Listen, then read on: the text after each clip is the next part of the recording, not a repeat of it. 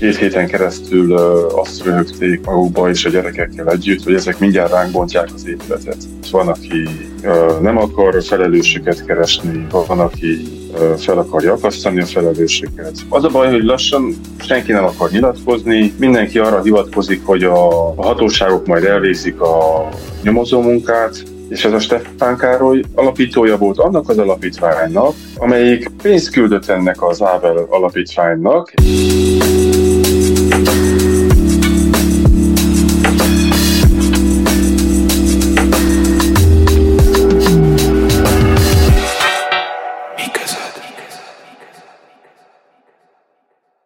Sziasztok, ez itt a Miközöd Erdélyi Közéleti Podcast eheti adása. Én Kis Anna vagyok, és ma Egyedufó Zoltán, az UH.ro újságírója a vendégem, mert ma a decemberben történt Székelyudvarhelyi bentlakás tragédiáról lesz szó, de mindenek előtt kérlek iratkozz fel a csatornára, és hogyha teheted, akkor támogass a Patreonon is, amihez a linket a leírásban megtalálod. Szia UFO, köszi szépen, hogy itt vagy ma velünk. Szia Anna.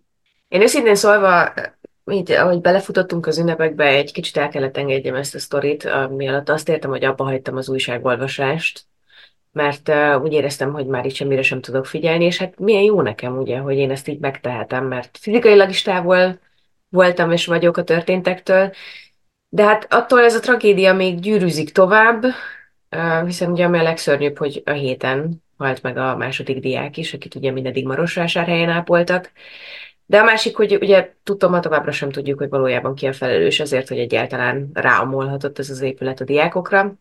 Szóval ma azért hívtalak téged, hogy mint aki elég közelről követi az eseményeket, és utána is jársz dolgoknak, nagyon örülnék neki, hogyha tisztáznád nekünk, hogy egyáltalán hányadán is állunk most ezzel az ügyjel.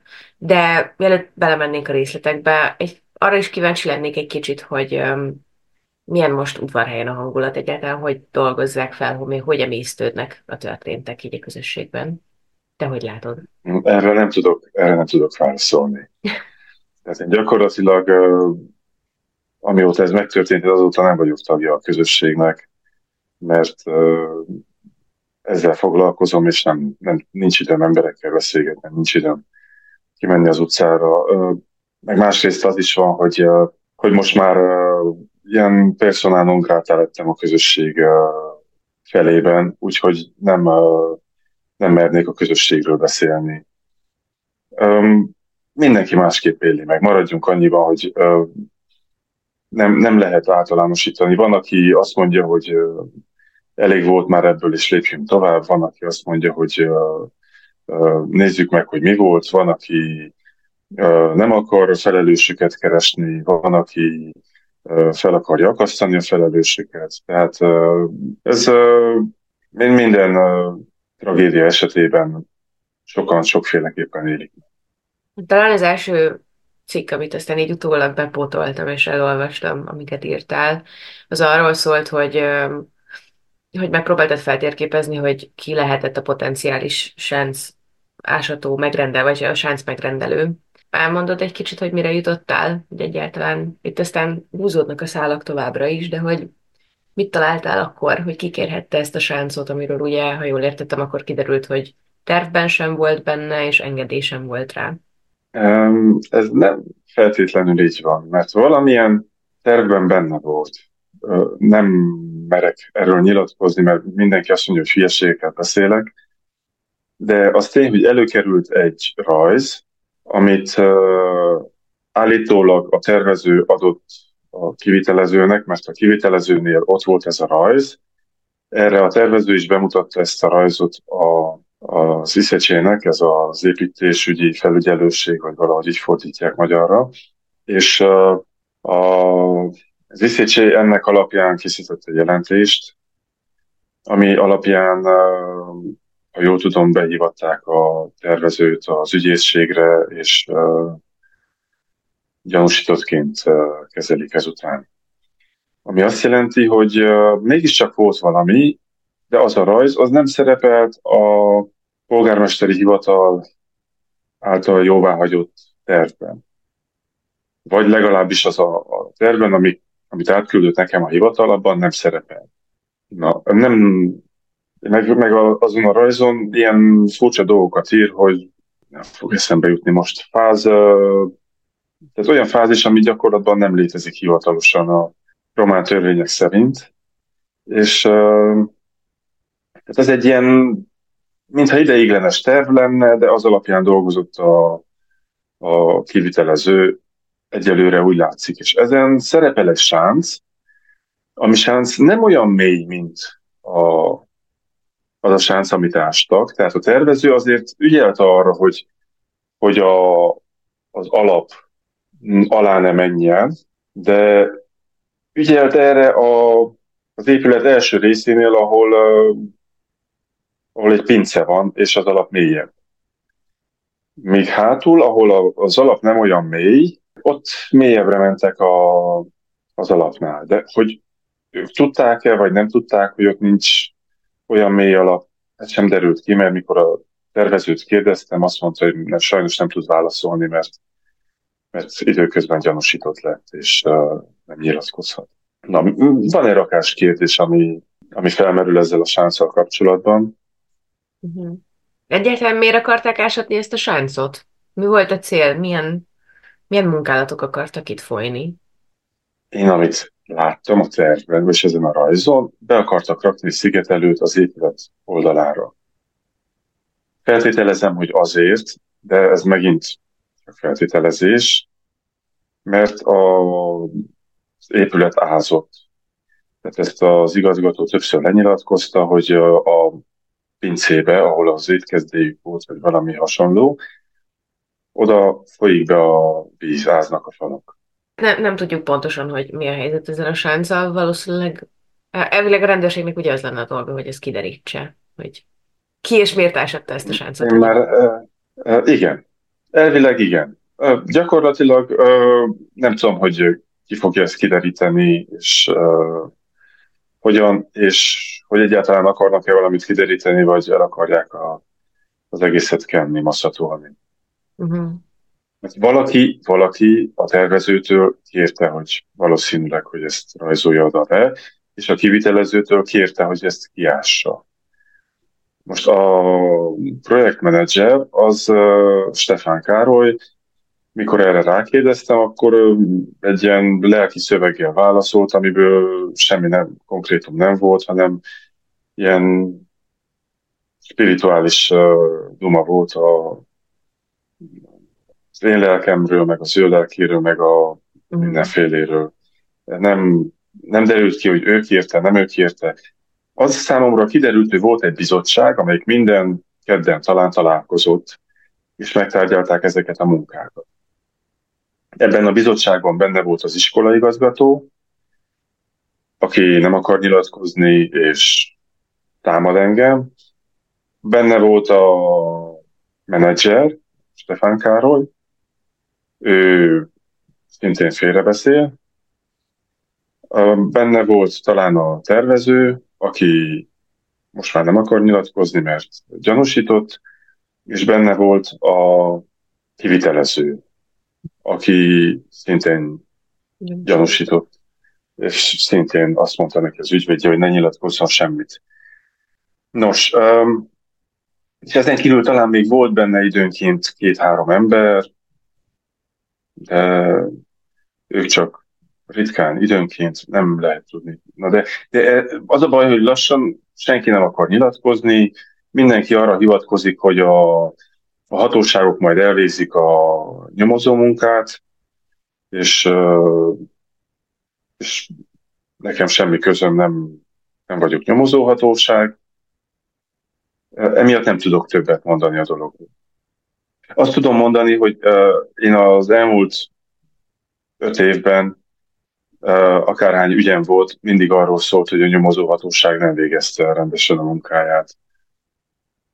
Úgyhogy én nem bízok abban, hogy valaha kiderül bármi is erről, abban talán bízok, hogy idővel ezek az emberek elkezdenek beszélni.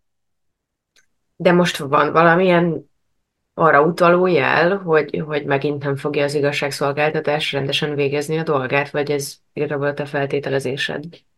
Vagy félelmed? Nekem az volt a félelmem, hogy rákenik az egészet a kivitelezőre, és a kivitelező elviszi a balhét. A környezetemben az emberek, akik tudnak ezt-azt a témában, és hallanak innen-onnan belső információkat, ők azt mondták, hogy könnyebb lenne a, ennek az egész politikai szálnak, aki ezt a pénzt lehozta és a saját emberükön keresztül elköltötte, és egyesek szerint vissza is kapott belőle, de ez megint nem bizonyítható, mert Stefán Károly nem válaszolt az ezzel kapcsolatos kérdéseimre.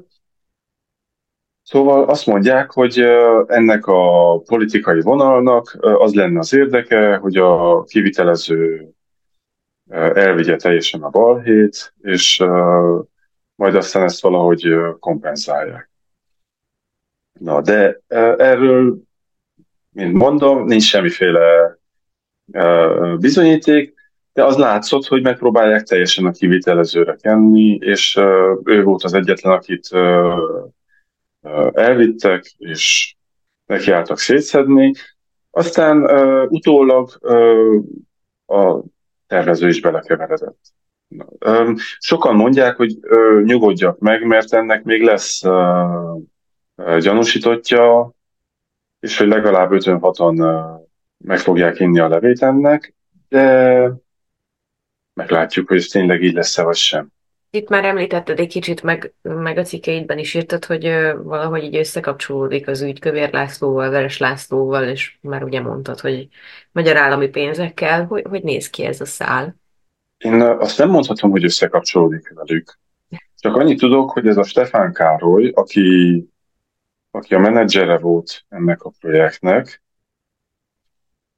ő belekeveredett pár évvel ezelőtt egy botrányba, ami arról szólt, hogy Veres Lászlónak, aki Kövérnek a hú, most nem jut eszembe, hogy kabinetfőnöke, vagy valami, valami közeli embere. Ennek a Veres Lászlónak, aki idevalósi és Szász Jenőnek nagyon jó barátja volt, legalábbis amit tudtunk róla, most nem tudom, hogy milyen viszonyban vannak. Na, Veres Lászlónak a házát, amit itt a helybéliek úgy ismernek, hogy Kövér Lászlónak a háza, Tibótban van ez a ház, és a telekönyvében szerepel, hogy az Ábel Alapítványnak van elővásárlási joga, az Ábel Alapítványnak pedig a, az elnöke, minek hívják ezt? Igen, azt hiszem az elnöke az alapítványnak, ez a Stefán Károly. És ez a Stefán Károly ö, alapítója volt annak az alapítványnak, amelyik pénzt küldött ennek az Ábel alapítványnak, és ö, az a Magyarországi Alapítvány, most már nem tudnám a nevét megmondani, valami külhóni tehetségekért, vagy valami ilyen nevű alapítvány, ha gondolod, meg tudom nézni. Ennek a Magyarországi Alapítványnak is a, az alapítója volt, amelyik Veres Lászlóhoz köthető házakat vásárolt, amelyben Veres László rokonait találták, amikor a magyarországi újságírók elmentek megnézni azt a házat. Tehát gyakorlatilag ilyen külhoni magyaroknak szánt pénzeket fektettek házakba, meg nem lehet tudni még be.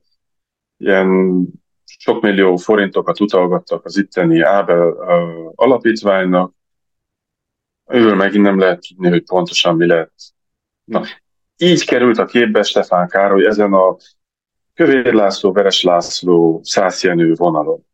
Sokan megerősítették, hogy igen, ez Szász Jenőnek az embere, nyilván senki nem vállalja ezt névvel. Gyakorlatilag ez jellemző, hogy mindenki tud egy rakás mindent itt udvarhelyen, de senki nem akarja adni a nevét hozzá, mert nem akar bosszúállást. És mindenki elmondta, hogy vigyázzak, mert hogyha ezzel elkezdek foglalkozni, akkor uh, meg fognak támadni. És meg is támadtak. Tehát ennyit tudunk a politikai száról. Nem akarom most mindent uh, Kövér László nyakába varni, mert nem tudom, hogy mennyire érintett ő, és mennyire mások, de de biztos, hogy ez a szál létezik. És az is biztos, hogy száz Jenőnek is elég mélyen benne van a keze, mert minden egyes alkalommal, amikor a gimi feljavítás kapcsán valami van, akkor ő megy oda learatni a babérokat, ő szerepel, mint az, aki a, a pénzeket szerezte, az, aki a, a kapcsolatot, a közvetítést végzi a gimi és a magyar pénzek között.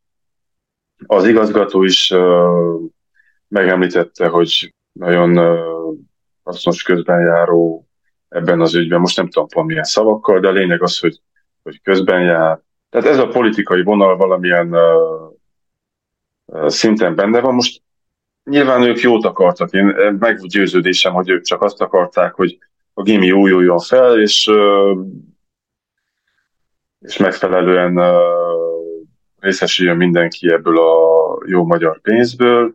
Sokan állítják, hogy azért rakták oda Stefán Károlyt menedzsernek, és nem a, az érsekség adott egy menedzsert, hogy ebből a pénzből mindenki megfelelően részesüljön, aki kell. Ebben nem, nem látunk még szálakat, hogyha valamelyik nyomozó hatóság ezt mélyen megnézi, akkor lehet, hogy látja majd, hogy ezek a pénzek hova is mentek, de erről nem tudok még egyelőre nyilatkozni.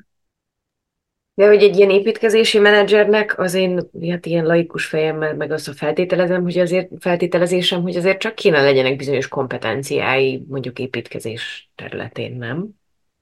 És hogy kérdés, hogy ennek a Stefán Károlyának meg, meg vannak-e, tehát hogy fáradoznak azon, hogy legalább olyan embert tegyenek oda, akinek legalább papíron esetleg vannak kompetenciái ebben, vagy ez már annyira nem fontos, csak az, hogy a saját emberük kerüljön oda.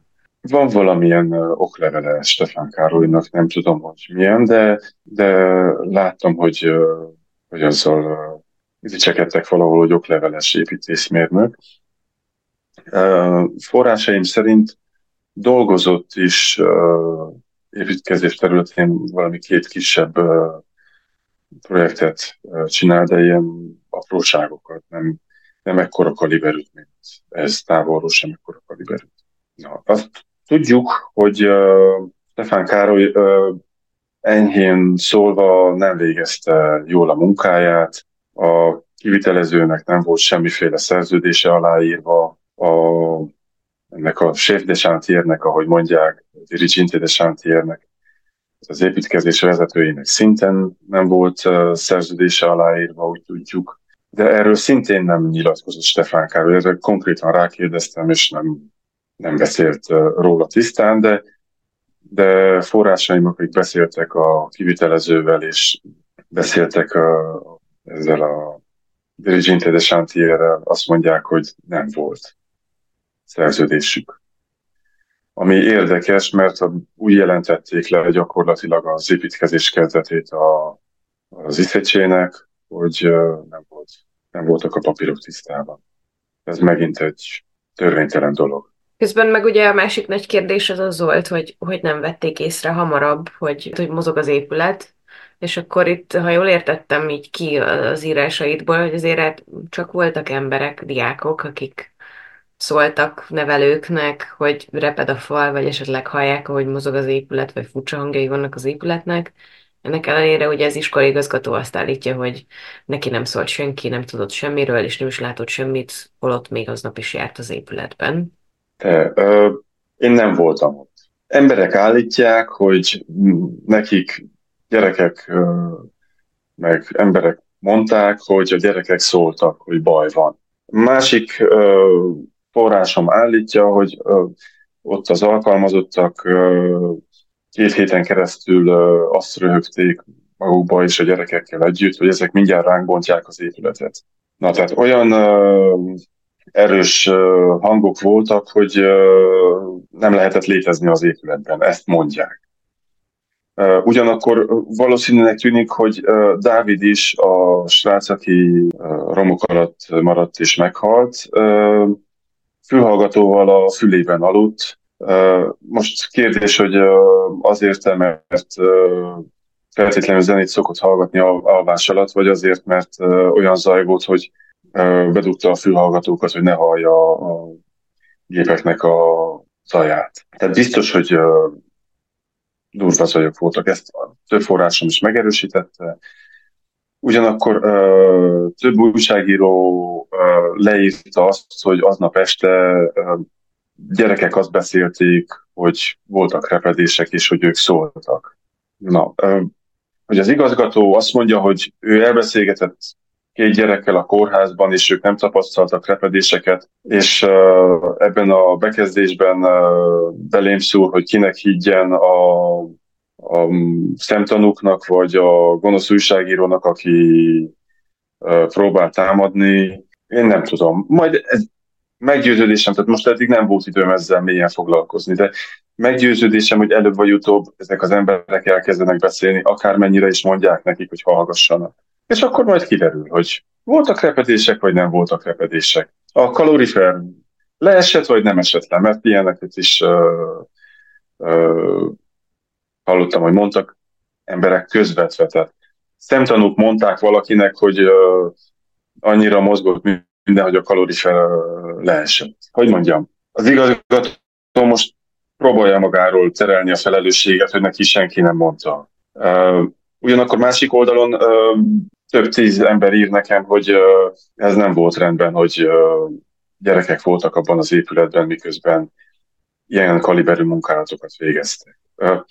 Nem tudom, hogy ez törvényesen hogy kellett volna, hogy nem kellett volna legyen. Mit mondják, és az igazgató nyugodtan alszik ezek után, és szerint a sajtó hibás mindenért, ahogy próbálják ezt sugalni, akkor, akkor lehet, hogy igaza van, és mi vagyunk a hibásak, és neki semmi felelőssége nem volt. Ez csak ő tudja, hogy mennyire alszik nyugodtan, de ez egyértelmű, és engem is nagyon dühített, meg dühít, hogy végül is minden intézmény a hárításnak így a mesterfokát fejleszti ki így az ügy kapcsán. Ugye az érsekség azt mondja, hogy ő nem tartozik beszámolóval és, és magyarázattal senkinek. Csak Isten előtt. Csak Isten előtt, hogy ne, csak hogy közben meghalt két gyerek, tehát mondjuk esetleg a szüleik előtt valami magyarázatot, vagy felelősségvállalást, akkor ott van még ugye a tanúgyminisztérium, ami, hát hogy is mondjam, az, amit Ligia Deka nyilatkozott, megmondott, meg úgy egyáltalán a jelenléte, ami volt neki így decemberben udvarhelyen, nem tudom, hogy mennyit osztott és szorzott, aminek végül is ugye a végkimenetel az volt, hogy hát ebben semmilyen felelőssége nincs a tanügyminisztériumnak. És hát ugye hát az iskola is. Szóval arról szeretnélek kérdezni, hogy te hogyan látod, és egyáltalán van-e bármilyen fejlemény abban, hogy ezek az intézmények, tehát az értsekség, a tanügyminisztérium és az iskola bármit is mozdítani, mozdítana jobbra-balra az ügy kapcsán? Én alapvetően nem vagyok, hogy mondjam, bosszúálláspárt, vagy felelősségre vonáspárt, mert uh, úgy érzem, keresztény emberként uh, létezik megbocsátás, és, uh, és azt is tudom, hogy ezek az emberek valószínűleg nem akarattal uh, ölték meg a, a két gyereket. Tudod, tehát mulasztás volt, uh, el tudom fogadni, hogy uh, ezeknek az embereknek megbocsássunk, hogyha ők azt mondják, hogy, hogy bocsánatot kérnek, vagy hogy mondjam, nem, nem, nem akarom őket sem karóba húzni, sem felakasztani, sem más szinten bántani, és eredetileg nem is kerestem a hibásokat. Csak akkor dühöttem fel erre az egész történetre, mikor láttam, hogy mindenki milyen szinten hárít, és milyen szinten próbálja másra kenni a felelősséget. Hát én nem. Én nem mondta a malacka, én nem mondta az őzike, ismered biztos ezt a mesét, mikor az erdőbe elkezdték keresni, hogy uh, mi is történt. Jó, én nem, mondta a malacka. Semmi, érted? Senkinek semmiféle köze nem volt ehhez a bentlakáshoz, tudod? Tehát uh, az igazgató szakemberekre bízta, a miniszterasszony, mondjuk a miniszterasszonynak tényleg nem sok köze volt, de hogyha megnézzük a telekönyvét az iskolának, is ennek az épületnek, akkor azon az szerepel, hogy a minisztérium bérli. 1947-től 8-tól, tehát ott bő 80 éve, vagy 70 éve a, a minisztérium bérli ezt az épületet, akkor nem mondja, hogy semmi köze. Tudod? Nyilván nem akarom a minisztérium, miniszter asszonyon elverni a port, mert biztos, hogy nem ő jött ide, és azt mondta, hogy ássátok ki azt a sáncot. No, az igazgató esetében ezt már nem merem olyan lazán kijelenteni, hogy nem ő mondta azt, hogy oda egy sánc kéne, ami leszigeteljük az épületet, tehát ezt nem tudom. Azt, azt azonban kell tudni, hogy a, a, az igazgató az geológus. Tehát alapvetően nem is tanár, hanem egy geológus végzettségű valaki. Tehát kéne lássa, hogy a Föld hogy mozog, kéne legyen egy kis tudása arról, hogy ha kiszedik a kövek alól a Földet, akkor a kövek elindulnak lefelé. Na, gondolom, hogy geológiából ezt azért tanítják. Nos, meg ott van ez a Stefán Károly, aki, aki szintén, hogyha építész, akkor valamennyire kellene értsen ehhez a dologhoz. Ő képviselte a, az érsekséget. Most azt tudom biztosan, vagy biztosan, több forrás megerősítette, hogy az itteni főesperest próbálták kihagyni a dologból. Tehát őket nem hibáztatnám. Biztos, hogy ők is arra jártak el naponta, de, de szerintem nem volt szavuk a, a dologban. Most a érseket megint nem tudom hibáztatni, mert messze volt a világ végén. Tehát ö, az tény, hogy ö, nekik annyi felelősségük volt, hogy rábízták erre a Stefán Karcsira, hogy csinálja te, de valószínűleg azért bízták rá, mert politikai vonalon azt mondták, tehát több forrásom azt állítja, hogy politikai vonalon azt mondták nekik, hogy gyerekek, megkapjátok a pénzt a, az iskola felújításra, de, de cserébe a mi emberünk a projektmenedzser. És akkor ők azt mondták, hogy jó. Lehet, hogy én is azt mondtam volna, hogy jó. Azt mondják, hogy építenek a gyerekeimnek egy iskolát, én azt mondom, hogy jó, legyen a projektmenedzser, akit akartok. Na, um, itt valószínűleg mélyebben azok vannak benne, akik benne voltak ebben a, a bizottságban, aki minden kedden találkozott, és ez a iskola részéről a, az igazgató, az érsekség részéről a projektmenedzser, és, mint mondtam, az építész meg a kivitelező. De tehát, hogyha az érsek azt mondja, hogy nem sok köze volt, ezt elhiszem. Az igazgató, hogyha azt mondja, hogy nem sok köze volt, ezt nehezebben hiszem el. És uh, Stefán Károly pedig uh, én erről kellett volna tudjon. Hogy ő azt mondja, hogy csak a az elhunyt gyerekek szülei előtt uh, tartozik felelősséggel, vagy nem tudom már, hogy fogalmazta ezt meg, hogy az elhunyt gyerekek szüleinek tartozik felelősséggel, akkor uh, nem tudom, na, nem, nehéz ezt a, a nem, nem akarom a, a, megnézni azt, hogy ki a hibás. Tehát, hogy ki a hibás, ez az ők lelkismeretük. Intézzék ők. Döntsék el ők, hogy hibásak vagy nem. Nem, nem is akarom, hogy, hogy uh, megkövezzük őket. Én csak azt akarom látni, hogy mi történt. Hát mondják el, hogy mi történt. Tanuljunk belőle, tanuljunk társadalom belőle, ne történjen meg még egyszer. De mikor feltevődik a kérdés, hogy mi történt, akkor azt látjuk, hogy mindenki azt mondja, hogy én nem, én nem, én nem vagyok hibás, én nem is láttam, én nem is minden szakemberekre bíztam. Gyakorlatilag ott van a, az összeomlott épület, és ott van egy kivitelező, aki bevállalta, és kiállta a tévé elé, és szegény nem is tudott románul, aztán ott össze-vissza keverték, és ötször akkorát szívott, mint amekkorát kellett volna szívnia. De ő volt az egyetlen, aki becsületesen, székely ember módjára azt mondta, igen gyerekek, itt elszúrtuk, ez történt, hibás vagyok.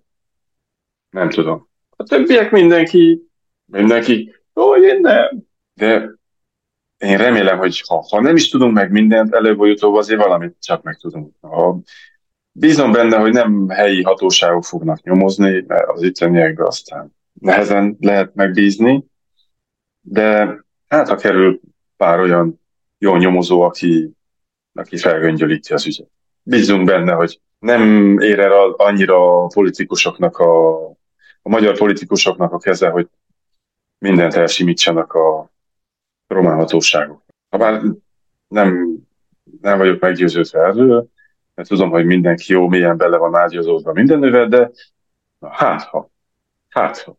A másik, ami szerintem egy nagyon durva rész ennek a, a történetnek, hogy ugye ez egy dolog, hogy a magyar állam segítségével újítunk fel olyan épületeket, amiket mondjuk hát minimum a román állam kéne, hogy felújítson. De hogy az, hogy iskolák annyira szörnyű állapotban vannak, hogy potenciálisan omlanak a diákokra, az nem, tehát nem udvarhelyen ez az egyedüli eset. Az én volt iskolám is olyan volt, hogy egy adott ponton a felúj, frissen felújított amfiteátrum, ahol egyébként kórus órákat tartottunk, az volt a szerencsék, hogy olyan romlott be a mennyezet, amikor mi éppen nem voltunk az épületben. De az is tipikus, tehát a katolikus egyház tulajdonában lévő épület, amelyet a város bérel vagy nem bérel, de senki nem hajlandó hozzányúlni, mert a másiknak nem jó a hozzáállása, tehát a bérlő és a tulajdonos közötti kapcsolat nem megfelelő, és akkor igazából az van, hogy a gyerekek szívnak.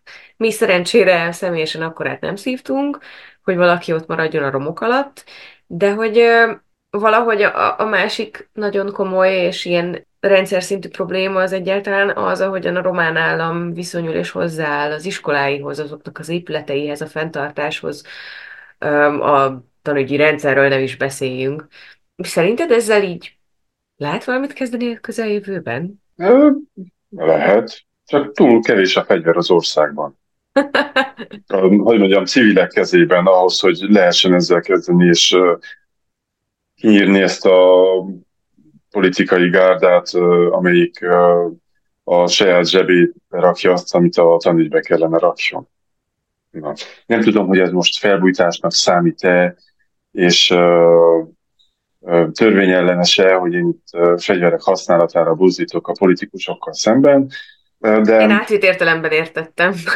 Nem tudom, te mire gondoltál?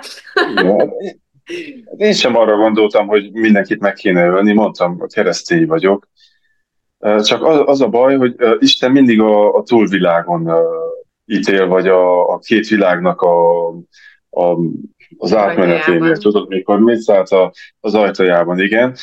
És uh, sajnos ezek a mi nagyon keresztény politikusaink, akik folyamatosan templomba járnak, nem, uh, egyszerűen nem érzik azt, hogy uh, a saját zsebük helyett a közérdekét kellene nézni. Mm-hmm. Mert ezt mondtad, hogyha megnézzük, hogy mennyi pénz megy el korrupcióra és hülyeségekre ebben az országban, abból a tanügyet nagyon, de nagyon lazán fel lehetne turbózni, és uh, hogy mondjam, csúcsra lehetne vinni. Na, nem, nem uh, könnyű receptet adni, hogy hogy kell, de azt látom, hogy nagyon gáz a. Én nagyon mélyen benne vagyok ebbe a tanügyi uh, történetben.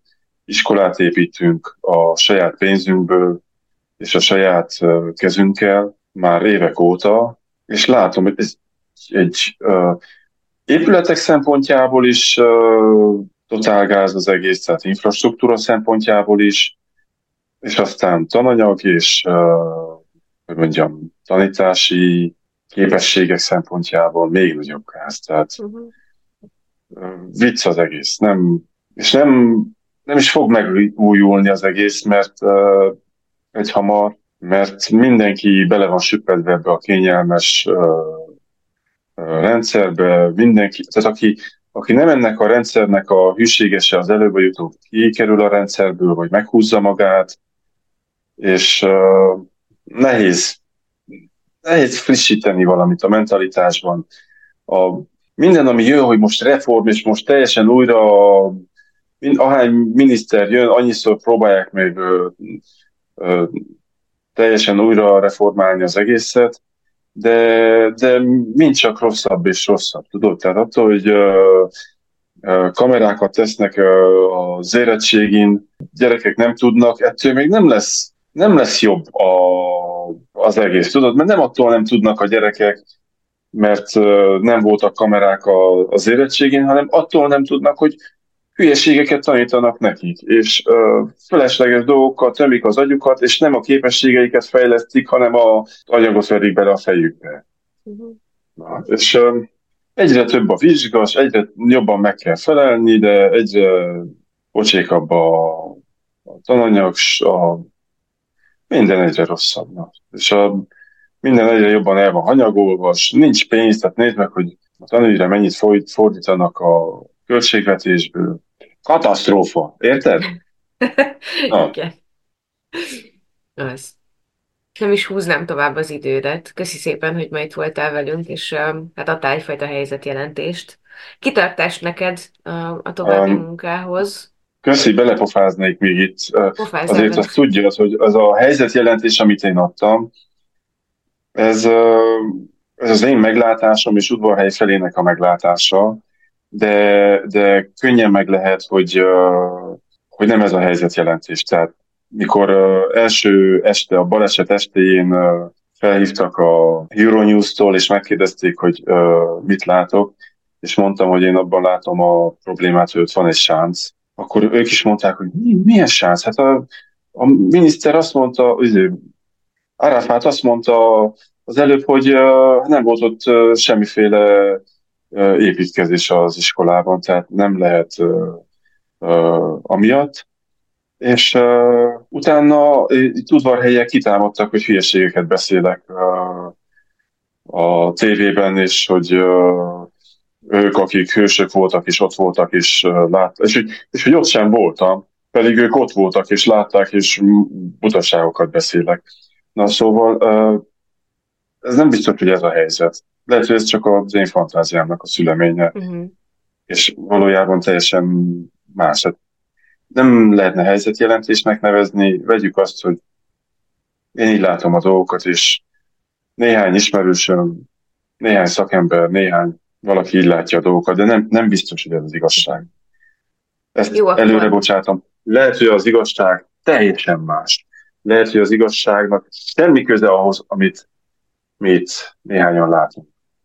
Jó, ezért ennyire ne relativizáljuk el, akkor azt mondom, hogy köszi, hogy itt voltál ma velünk, és adtál egy helyzetjelentést a te szempontodból, a te szemszögedből, ahol amit te láttál és látsz ebből az ügyből mostanáig. Kitartás neked a továbbiakban, bízunk abban, hogy vagy előrítnek maguktól a felelősök, vagy valamilyen okból kifolyólag, vagy az igazságszolgáltatás, vagy valamilyen más felsőbb hatalom előrépteti őket. Nektek pedig köszönöm a figyelmet a hallgatóknak, és hogy ma is velünk tartottatok. A jövő heti viszont hallásra. Sziasztok!